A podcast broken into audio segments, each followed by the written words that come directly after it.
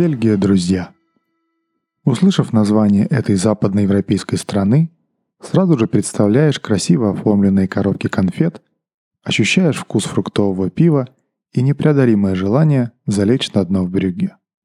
Давайте добавим новых фактов в образ этой чудесной страны, чтобы появилось желание там как минимум побывать. Ну или наоборот, чтобы ноги вашей на влажных бельгийских мостовых не было. Факт первый.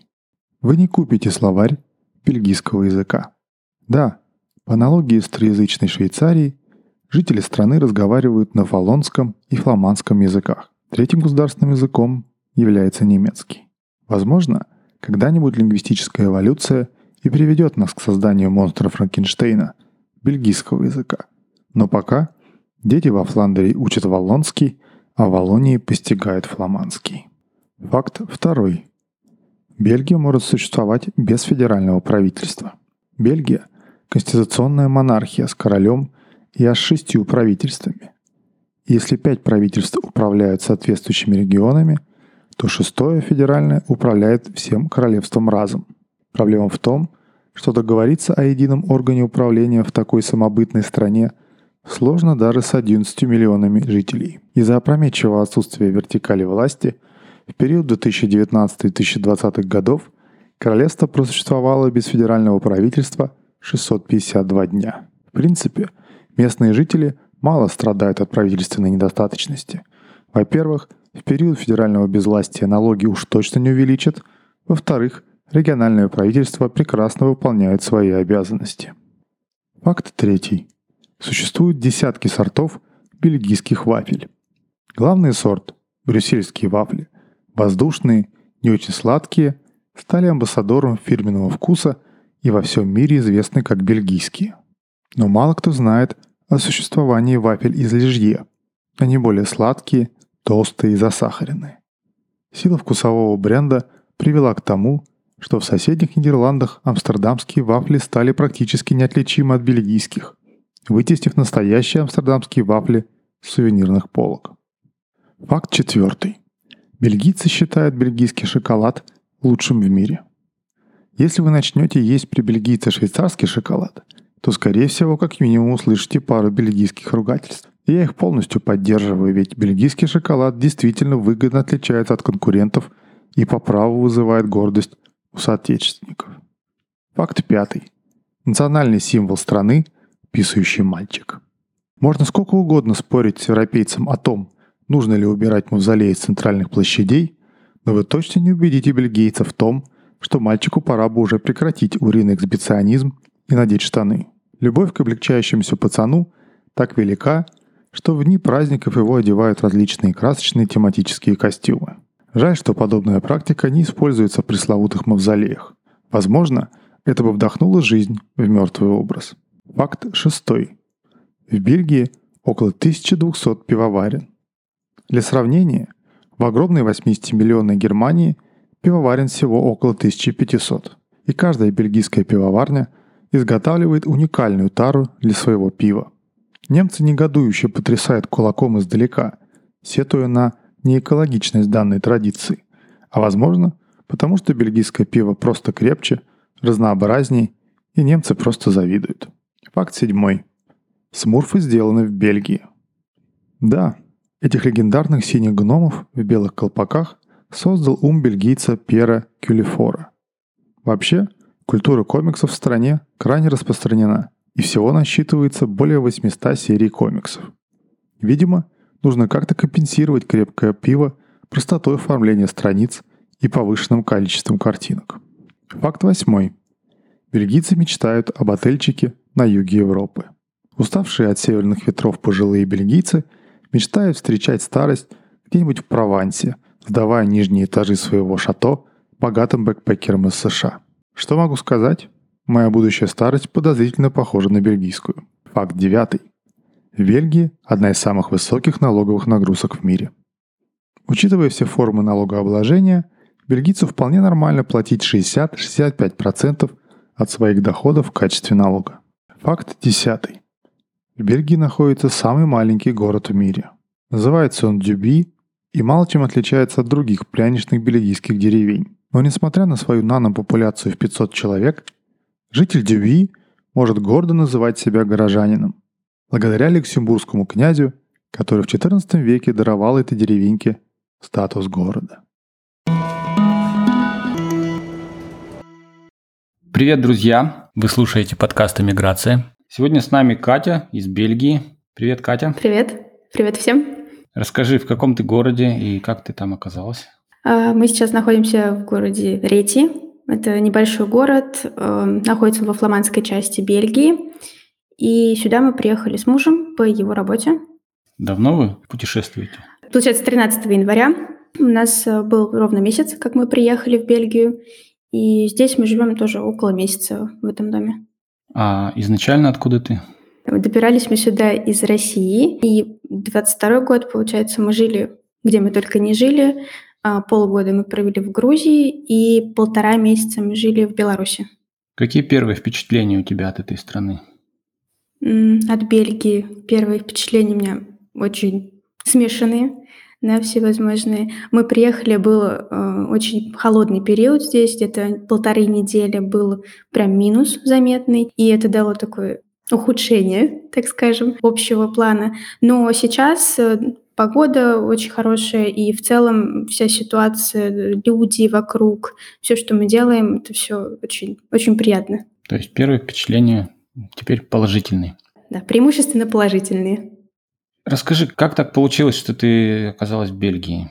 Вы искали страну для иммиграции, да? Вы искали страну на постоянное место жительства. Это довольно, да, длинная история. Получается, что мой муж Слава, он работает на бельгийскую компанию уже около 5-6 лет, и он просто устроился, потому что ему хотелось чего-то другого, да, не, не то, что он получал на прошлой работе. И подвернулся такой вариант, и он удаленно работал на эту компанию. Когда мы познакомились, это, получается, полтора года назад, мы на самых первых своих встреч там обсуждали возможность переезда куда-либо, то есть мы не собирались оставаться в России. И так как он уже работал на Бельгию, это было таким очень привлекательным вариантом. То есть вы сейчас рассматриваете эту страну как э, страну для постоянного жительства? Мы договорились, мы дали себе год, чтобы посмотреть, освоиться, понять, насколько нам подходит или не подходит. В целом климат, люди, да, вот все системы. Когда ты живешь в стране, да, ты все изнутри познаешь, не просто приехал как турист, а как турист. И поэтому мы только начинаем это познавать. Мы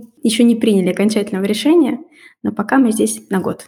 Ясно. А смотри, а вот вы сначала были в других странах, да, то есть получается, что вы выбирали варианты, вы рассматривали какие-то другие варианты, или Бельгия всегда была вашей первичной целью? Ну, в конце февраля Бельгия стала нашим приоритетом так скажем. Э, сразу же мы начали суетиться по поводу документов, а, по поводу обращения в компанию, чтобы они помогали уже с релокацией, чтобы это быстрее запустить процесс. Но так как мы прожили еще полгода в Грузии, это не было таким нашим сильным выбором, так скажем, да, то есть э, хотелось уехать и хотелось э, где-то пожить в другом месте. И мы там остались вот ровно на срок нашей квартиры на съем 6 месяцев.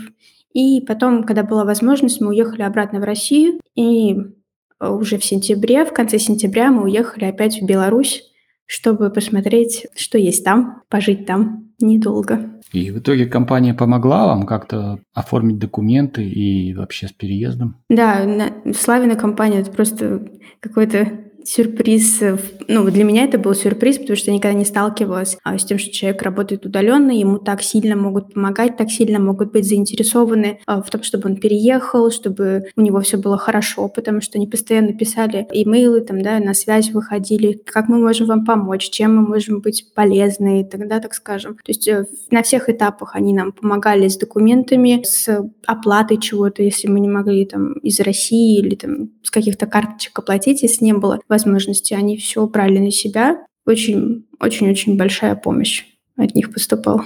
Отлично. А кем он работает? Айтишником? А, да, мой муж айтишник. Он занимается разработкой фронт-энд. Это что-то из того, что я подцепила из этой сферы. Потому что в целом я еще довольно далека от этого. А ты нашла уже себе работу? Чем ты будешь заниматься в Бельгии? Изначально Я учитель, да, преподаватель английского. Я работаю сама на себя, на фрилансе. И я всегда хотела, на самом деле, этой свободы. Хотела работать, э, когда я хочу, с кем я хочу. И так и получилось, что где бы мы ни оказывались, где мы не оказываемся до сих пор, я могу работать из любой точки мира. И я продолжаю этим пользоваться, я продолжаю здесь работать со своими учениками, проводить занятия, чему я безумно рада. И поэтому у меня нет с этим проблем. Я думаю о том, чтобы, может быть, здесь что-то находить, да, какой-то вариант э, официального трудоустройства. Но пока это на словах, чисто на словах. Расскажи, почему вы выбрали этот маленький городок в Бельгии? Скорее, это он выбрал нас, это не мы его выбирали. Чтобы нам вместе приехать в Бельгию, чтобы не один Слава сначала приехал и занимался документами, оформлением, так сказать, разрешения на жительство, мне именно как с ним, да, как я с ним еду вместе, и поэтому нужно больше условий, чтобы было соблюдено. И нам повезло, опять же, что бывший начальник Славы, он мог нам сдать дом, а, в котором мы сейчас и как раз-таки живем, так как он нам сдал дом удаленно, когда мы были еще даже в Грузии, наверное, или, в общем, довольно давно, то мы смогли приехать вместе. Если бы нам не сдали дом, если бы у нас не было места жительства изначально, то я бы не могла приехать, мог бы приехать только Слава, потому что у него разрешение на работу. И мы бы ждали потом где-то, может быть, полтора-два месяца, когда он сам снимет жилье, и я смогла бы к нему присоединиться. Понятно. То есть городок вы выбрали, потому что там находится этот домик. И расскажи, как люди живут в Бельгии. Расскажи об этом маленьком городке, что там происходит, что там интересного. Да, на самом деле можно много всего опять же упомянуть. Когда мы только приехали, я думала, что это просто что-то малюсенькое, малюсенькое местечко, где ничего нету, ничего не происходит. Но постепенно я начинаю открывать э, для себя это комьюнити, да, это вот сообщество именно людей, которые общаются друг с другом, которые невероятно приветливые. То есть ты идешь по улице, человек проходит мимо или проезжает на велосипеде, он с тобой здоровается.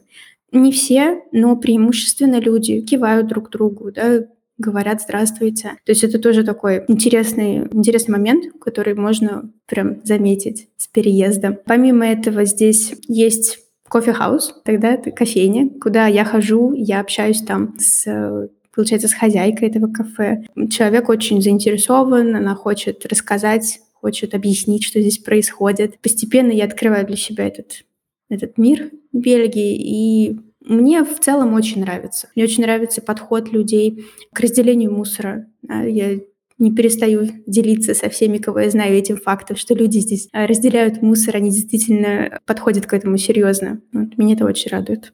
То есть ты начала в местную общину, да, блеваться, интересоваться. А как ты с ними общаешься? На каком языке они говорят?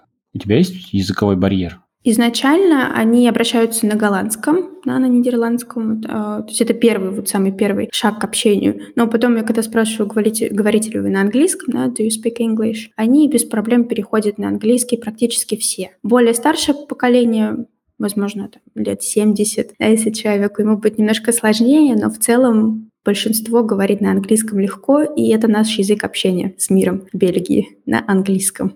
Как полезно знать английский язык, да? Это невероятно. Я благодарна своей маме, что она меня заставляла в какой-то мере, да, когда я подростком была. Она очень настаивала, чтобы я учила английский. И да, я сейчас пользуюсь преимуществами этого языка, знания английского. Какая мудрая мама у тебя.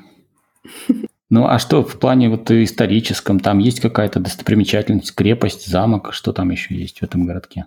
В каждом городе Бельгии, какой бы он ни был, большой или маленький, есть католический собор, и он в каждом городе впечатляющий. Действительно, ты проезжаешь мимо и не можешь не удивиться, какой вау, какой он большой, какой он интересный, красивый да, в плане стиля, уже прям захватывает твое внимание, когда ты проезжаешь мимо. У нас в городе тоже есть, вот, но погулять, куда-то посмотреть, и что-то посмотреть более такое грандиозное или более что-то исторически ценное, то мы ездим в другой город, допустим, мы уже успели побывать за этот один месяц, мы успели побывать в Антверпене пару раз на выходных, а мы успели побывать в Генте, тоже безумно красивый город, я осталась вообще в таком впечатлении от него. То есть есть что посмотреть, мы будем открывать для себя эту страну. И мне кажется, каждый город здесь, когда проезжаешь мимо, он прям уникальный и интересный. Какие люди там?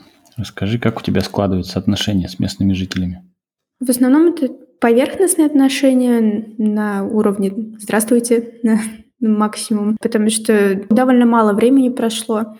Только вот э, женщины, которая владеет кофейней, я стараюсь разговаривать, узнавать у нее, как у нее дела, чем она живет, в принципе, впечатление, какое, вот, то, что у меня есть о Бельгии, то, что я замечаю, я делюсь с ней, и она тоже добавляет какой-то информации. Про велосипедистов, допустим, я тоже очень-очень очень завидую этим людям, потому что они ездят на велосипеде до самой, мне кажется, с самого раннего детства, до самой глубокой старости они на велосипедах, и это очень, не знаю, невероятное какое-то зрелище, очень много народу на велосипедах. Ну и что в итоге комфортно там жить? Там что там с этими ценами? Сейчас много так говорят о высоких ценах на электричество, на энергию. Что ты можешь сказать на эту тему? Да они действительно такие ужасно высокие? Мы приехали уже в разгар, получается, повышения цен.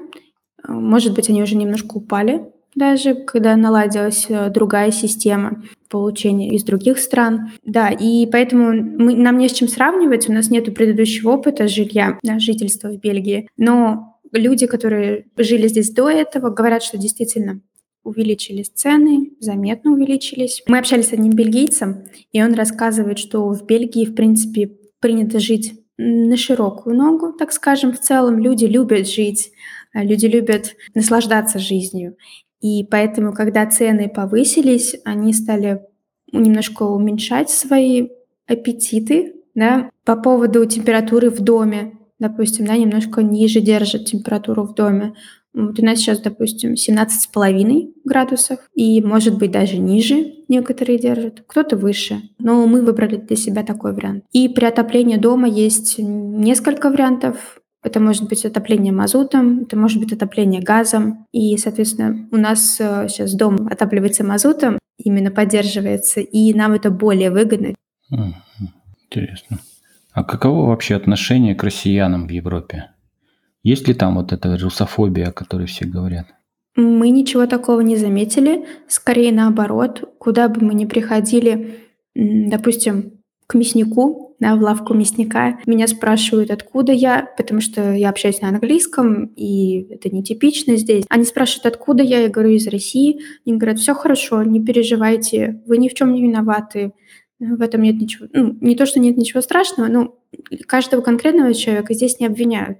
Обвиняют только больших людей, которые принимают решения. Мы, как население в целом, нет, хорошо относятся.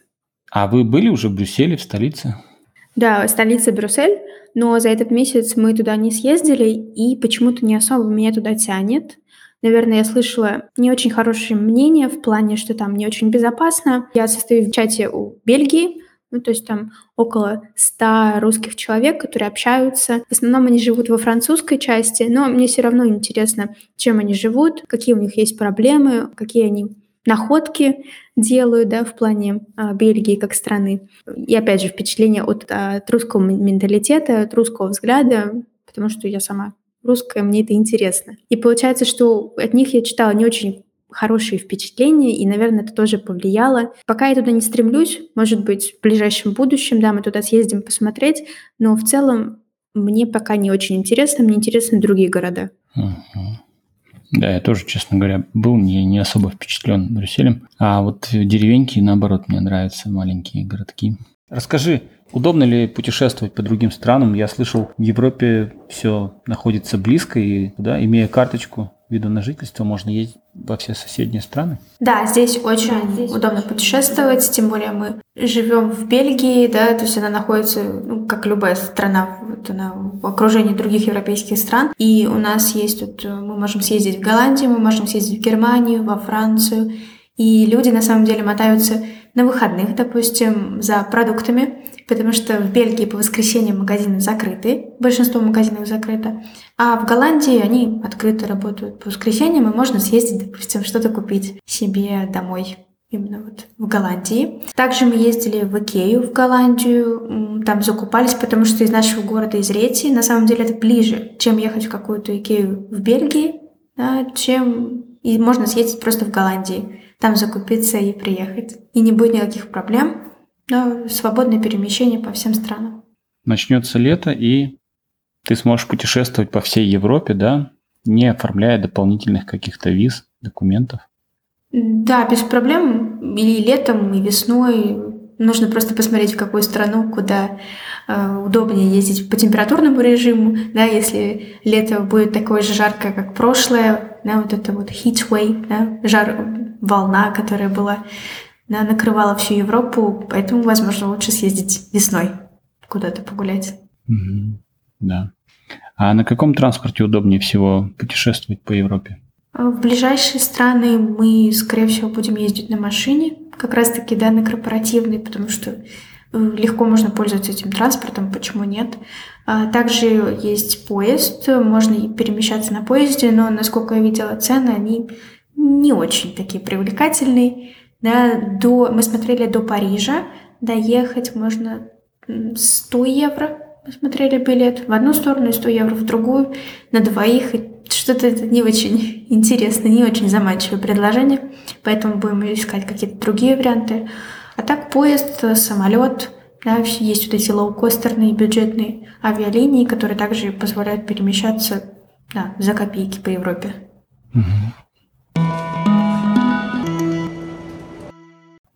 Что там с едой? Как там? Вкусно готовят? Вкусные блюда? Какова она, бельгийская кухня? Пока у меня не очень хорошее впечатление о бельгийской кухне, потому что для меня это фритюр, это в основном именно картошка фри или какие-то кусочки в панировке, кусочки мяса, сыр, какие-то, может быть, овощи в панировке, которые жарятся в этом кипящем масле. И вот это все фритюр называется. Их тут очень много, этих мест. То есть это фастфуд такого плана. И мне не нравится запах. То есть мы, когда проходим мимо работающего фритюры, я стараюсь задержать дыхание, чтобы не чувствовать этого запаха. Он меня он раздражает, я ничего не могу с собой поделать. Но людям нравится. Помимо фритюра в Бельгии, конечно же, пиво, да, бельгийское пиво, куча сортов на любой вкус, на любые оттенки вкуса, да, можно найти себе. Пивная карта действительно впечатляет. Вчера мы были в баре, который подает 500 сортов пива, и он именно в Генте. И он очень интересный, да, то есть там интерьер безумно э, красивый и такое разнообразие пива, тоже бельгийская фишка. Да, то есть для любителей пива это прям место идеальное. Да, именно. А что вот этот фритюр, это такое национальное блюдо, да, бельгийское? Я бы сказала, да, он повсюду находится, там всегда довольно много народу э, собирается возле фритюра, и всем интересно, что там можно приобрести. Да, интересно, я не знал. В каждом городе есть своя фритюрка, не одна. Даже вот в нашем маленьком городе я знаю как минимум две. И то я думаю, что это не все, что я видела. Фритюрка, какое забавное слово. Расскажи, как там вообще все устроено? Как работают банки? Карточки российские там явно не принимают, да? У тебя есть какое-то впечатление от местной а, да, у меня уже были контакты с местными и банками, и транспортом. В банк мы ходили, чтобы открыть счет. Славе как раз-таки, да, зарплатный счет, карточку. Очень положительно, вполне они идут на контакт очень хорошо, все объясняют, все, что происходит. Есть несколько банков, из которых ты можешь выбрать э, да, любой для зарплаты, для получения зарплаты. Мы выбрали один из крупных, KBC, и очень очень заинтересованный менеджер нам объяснял, как это все работает, как пользоваться картами. До открытия этой карты мы пользовались своей грузинской. Легко, без проблем, везде проходили оплаты. Вот, да, российскими картами здесь не, не пользоваться, да, не получится пользоваться. Вот. Но любой другой страны, я думаю, без проблем. Это получается, мы открыли счет довольно быстро, а, до сих пор ждем банковскую карту, правда, она должна прийти по почте почему-то. Есть ее не выдают в отделение, она приходит по почте в твой почтовый ящик. По поводу транспорта, я ездила сама на автобусе в соседний город, чтобы погулять, посмотреть что-то другое, не то, что есть в нашем маленьком городе. И довольно просто пользоваться при помощи приложения транспортного, то есть оно общее для автобуса, трамвая, троллейбуса, скорее всего. Я пользовалась именно автобусом. Заходишь, оплачиваешь картой, легко видишь остановки. Если какие-то задержки, они также сразу же в приложении отображаются. Очень, очень комфортная система, мне показалось. Удобно. А такси? Там есть приложение такси? Такси мы ни разу не пользовались, и, насколько я понимаю, они есть именно в крупных городах, не в маленьких. И это тоже не очень распространенная тема. В основном все пользуются личным транспортом, таким как машина, велосипед обязательно. Ну, то есть э, проще передвигаться, мне кажется, на своем транспорте. Ну да. Слушай, а вот твоему мужу нужно в офис ходить, да, каждый день? Да, он ходит в офис, получается, 4 дня в неделю, и один раз в неделю можно взять home office да, и работать из дома, то есть он так же, как ты бы работал из офиса. Поэтому он ходит 4 дня в неделю. А как он добирается? В его компании есть политика, когда тебе выдают машину твое имя, и ты пользуешься корпоративной машиной, перемещаешься хоть на работу, хоть погулять в соседний город, да, то есть ты пользуешься ей для, для своих личных целей и вот на работу ездить. Получается, это тоже невероятно удобно. В первый же день, как мы приехали, мы были на машине, мы могли заниматься своими делами как угодно, не, не переживая за то, что у нас нету транспорта. Класс, это удобно, да?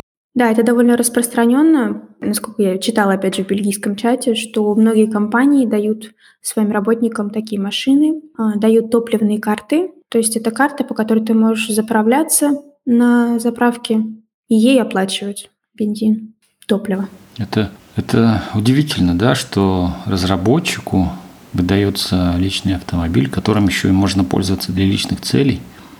Да, нам тоже это очень нравится.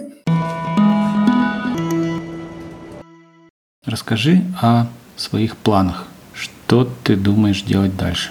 Развивать свой малый бизнес? Так как я работаю на себя, то я всегда заинтересована во вложении в себя. Да, я постоянно прохожу какие-то курсы, по улучшению языка, по повышению уровня, потому что это невозможно стоять на месте, да, нужно все время идти вперед. По развитию соцсетей, потому что это тоже важно сейчас в нашем мире, чтобы о тебе люди знали, чтобы тебя видели, как ты рассуждаешь, как ты преподаешь. Да, вот у меня в моем случае преподавателя. Я делюсь обязательно тем, что я делаю, тем, что я делаю на языке, на английском, с другими языками, как я взаимодействую. Обязательно показываю, делюсь всем своим путем. Помимо этого, в плане преподавания есть, э, есть куда расти, есть э, всевозможные курсы, которые еще можно проходить. Ну, то есть у меня это непрерывный процесс, он у меня идет, опять же, в любой стране. Я двигаюсь вперед. В плане, опять же, куда-то устраиваться на работу, на официальную, я только думаю об этом, очень такие мимолетные мысли. Мне нравится работать на себя, мне нравится то, что я могу давать людям вот именно в плане свободы и подстраиваться под любые их нужды, мои ученики, да, чтобы им не нужно было делать, они все время ко мне обращаются, и я могу им с этим помочь. То есть у нас нет какого-то определенного, да, очень жесткого плана, по которому мы должны идти. То есть это всегда творческий процесс, и мне это очень откликается. А ты думаешь изучать местный язык, нидерландский язык? Да, конечно. Я хочу учить голландский, я хочу на нем разговаривать с местными людьми, с местными бабулечками, с теми же самыми, которые обращаются на остановке или в магазине просто пару слов перекинуться. Мне кажется, это тоже очень важный контакт, который нужно поддерживать с людьми в целом, чтобы была какая-то связь с местными. И вот это моя цель, то есть общаться именно на таком, на бытовом уровне. Да. А если понравится страна через год, ты планируешь оформлять гражданство или как это там устроено? Сейчас у нас, получается, да, будут ID-карты, когда мы их получим, и это будет как вид на жительство уже сразу же, потому что мы не по визе будем здесь оставаться, а именно под этому виду на жительство. А потом через, насколько я знаю, через пять лет можно подаваться уже на, на постоянное постоянное место жительства, вот это ПМЖ, и еще пять лет на гражданство, опять же, насколько я читала мимолетно, да, так как это очень далеко, нам сейчас об этом э, нет смысла задумываться, заморачиваться, да, много информации получать на этот счет. Да, если, если нам понравится, если будут э, условия, которые нам будут подходить в плане жилья, в плане э, нашего заработка, чтобы это все совпадало, то да, почему нет, мы бы здесь остались. Отлично. А что ты думаешь вообще о экономической ситуации в стране? То есть насколько это богатая страна, насколько богато живут там люди? Довольны ли люди своей страной? Впечатление, которое я получила от бельгийца, от местного, да, ему, ему нравится страна, он э, любит, опять же, жить на широкую ногу, как он сам упоминал, и он здесь купил квартиру, он, у него здесь бизнес, да, то есть ему в целом нравится. Нам тоже в целом нравится, когда ты приезжаешь в городочках маленьких, ты видишь, какие есть дома у людей, какие они интересные и такие добротно построенные, да, то есть это не какие-то трущобы, это люди, которые вкладываются, вкладываются в свое жилье, они вкладываются в свои продукты, да, то есть они заинтересованы в том, чтобы у них было хорошо. Они, опять же, в сообществе, да, вот это комьюнити, они постоянно как-то взаимодействуют друг с другом, да, то есть они, они привязаны здесь, и им это нравится, вот насколько я со стороны это вижу, и это очень опять же, такой немножко другой опыт от того, что было в России, потому что в России ты живешь в основном в квартире, и в этой квартире не особо взаимодействуешь с соседями в целом, да, и не особо знаешь, кто живет рядом. Здесь же, вот именно когда ты живешь в доме, ты так или иначе есть у тебя контакты с соседями, с миром. Понятно. Расскажи какую-нибудь интересную, веселую историю, которая с вами случилась одну веселую историю.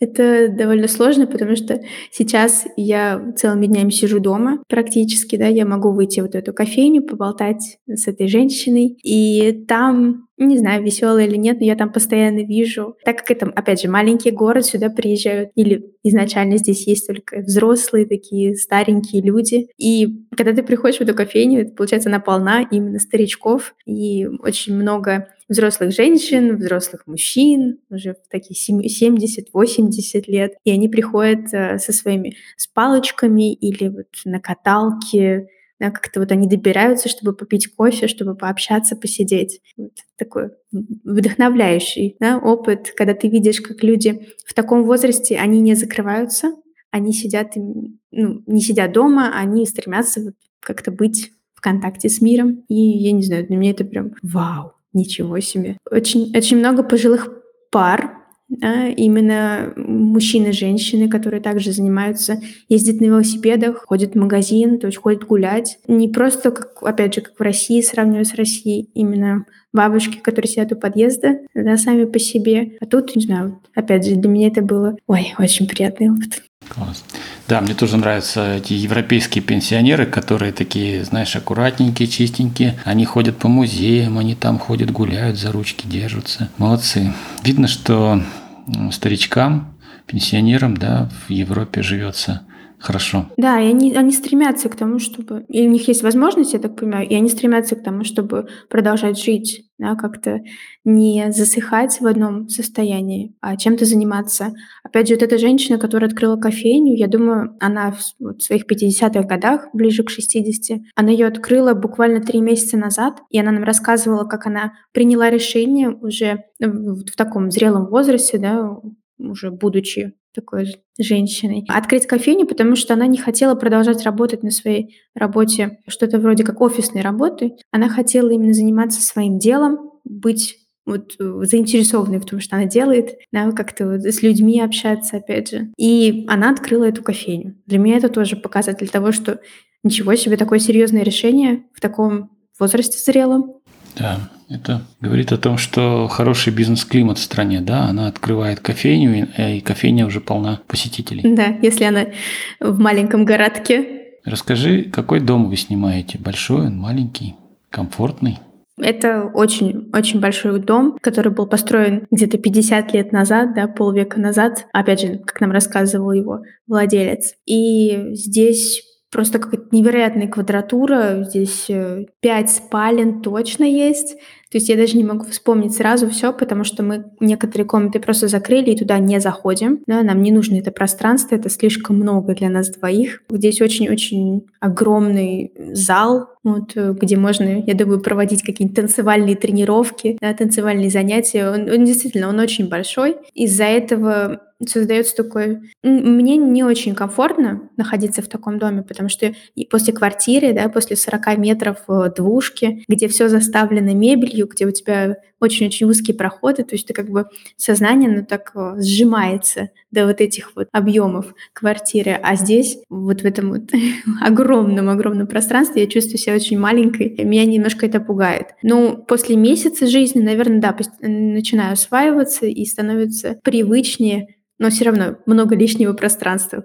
Поэтому мы планируем отсюда съехать. Как только у нас будут ID-карты, мы уже ищем квартиры на местных риэлторских сайтах. Будем смотреть и снимать уже что-то маленькое, более подходящее нам и даже ближе к работе Славы. Дорого там стоит жилье снимать? Из того, что я видела, какие варианты, это не очень дорого. Опять же, мы будем снимать в не очень крупном городе, да, в крупных городах. Цены могут быть выше тысячи евро в месяц, это точно, сто процентов. Мы будем снимать ниже этой суммы. Да, и когда мы снимали в той же Грузии, там был поток людей еще выше, и поэтому цены были даже, даже выше, чем в Бельгии, цены на квартиры. Поэтому я думаю, что это здесь еще не все так плохо. После Грузии эти цены вам не кажутся Да, высокими. в том-то и дело. Насколько бы это ни было странно, потому что это Европа для меня, она всегда казалась такой недоступной в плане цен, что здесь все дороже, но дороже в то же время и качественнее. Почему-то, да, почему-то было такое э, впечатление. Все в Европе качественнее. И поэтому в целом здесь здесь нормально. Нормально по ценам. Ну, и ты нашла это качество? Ты убедилась в том, что все в Европе качественнее?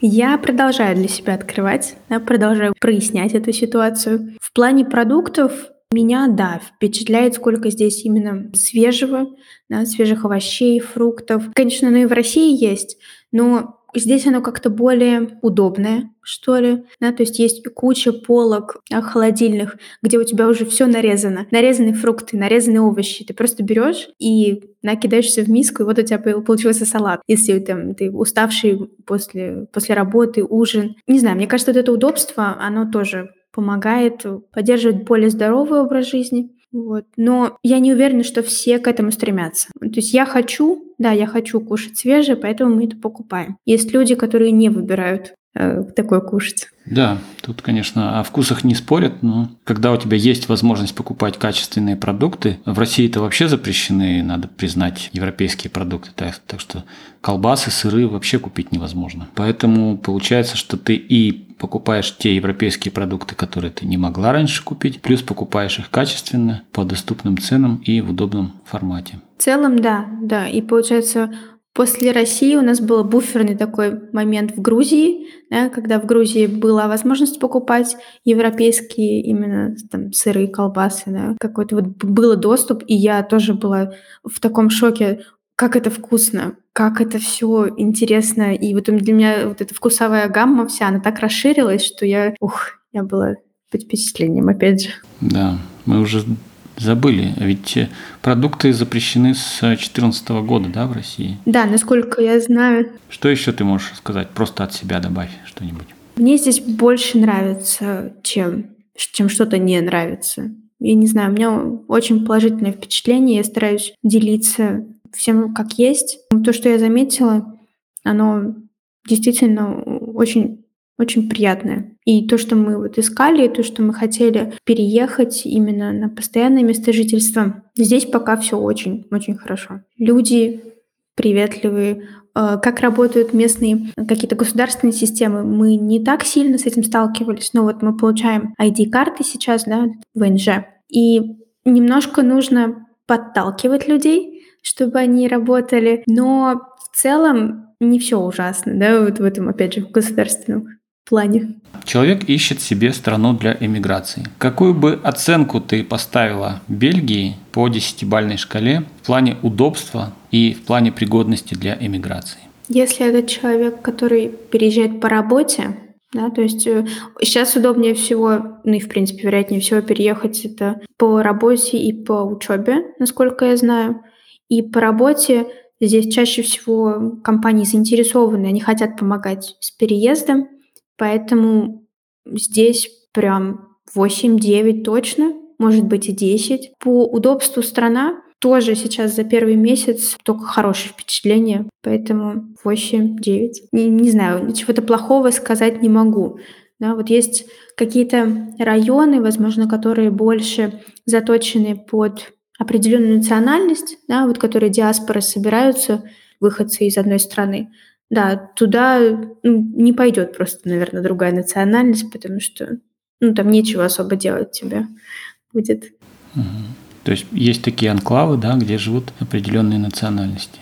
Да, да, люди собираются, то есть они общаются на своем языке, скорее всего, да, то есть у них там, возможно, свои магазины, куда они привозят привычные продукты, и поэтому Туда просто нету смысла идти. Вот, допустим, мы вчера были в Генте, и мы там ходили в русский магазин. Мы добрались до него, и мы там купили наконец-то творог, потому что творога здесь, к сожалению, в магазинах нету, а я люблю его кушать, я люблю сырники. И поэтому, да, мы добрались, и были приятно удивлены, что там есть что выбрать, есть. То есть это тоже такой островок, то есть муж... Э, женщина на кассе сидела, она говорит по-русски, то есть я так понимаю, она тоже приехала из России, и поэтому было приятно. Да, классно.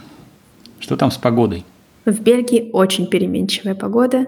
Даже вот за этот месяц, да, что мы всего ничего, по сути, живем, ну, просто на дню меняется несколько раз дождь, ве- дождь, ветер, солнце, а потом опять вот сегодня солнечный день, вчера был целый день дождь, ливень практически. Но он, ливень — это скорее больше исключение, в основном это такой моросящий дождь, который тебя в принципе, не сильно напрягает, если теплый, если теплый ветер, если в целом погода, температура да, не очень низкая.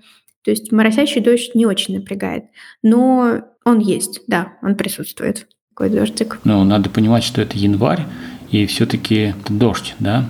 То есть, получается, зима там теплая такая. Скорее всего, да. То есть сейчас у нас плюс 6 да, в середине января, и это вполне ну, вполне привычно. Даже было вот на прошлой неделе, допустим, плюс 10, и мы вполне ходим легко, да, с теплым вот этим южным ветром. То есть здесь приятно. И в течение года, я так понимаю, тоже очень много дождей, очень много вот именно моросящих таких.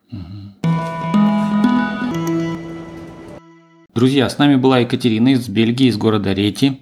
Она рассказала нам о жизни в Бельгии, о том, как туда переехать, о своих впечатлениях от этой страны. Спасибо всем, что слушаете нас, подписывайтесь на нас на всех подкаст-платформах. Если хотите рассказать свою историю эмиграции, напишите нам на электронную почту. Спасибо, Катя, что рассказала мне о себе. Спасибо, спасибо. Ждем новых историй. Приходи снова в наш подкаст. Пока.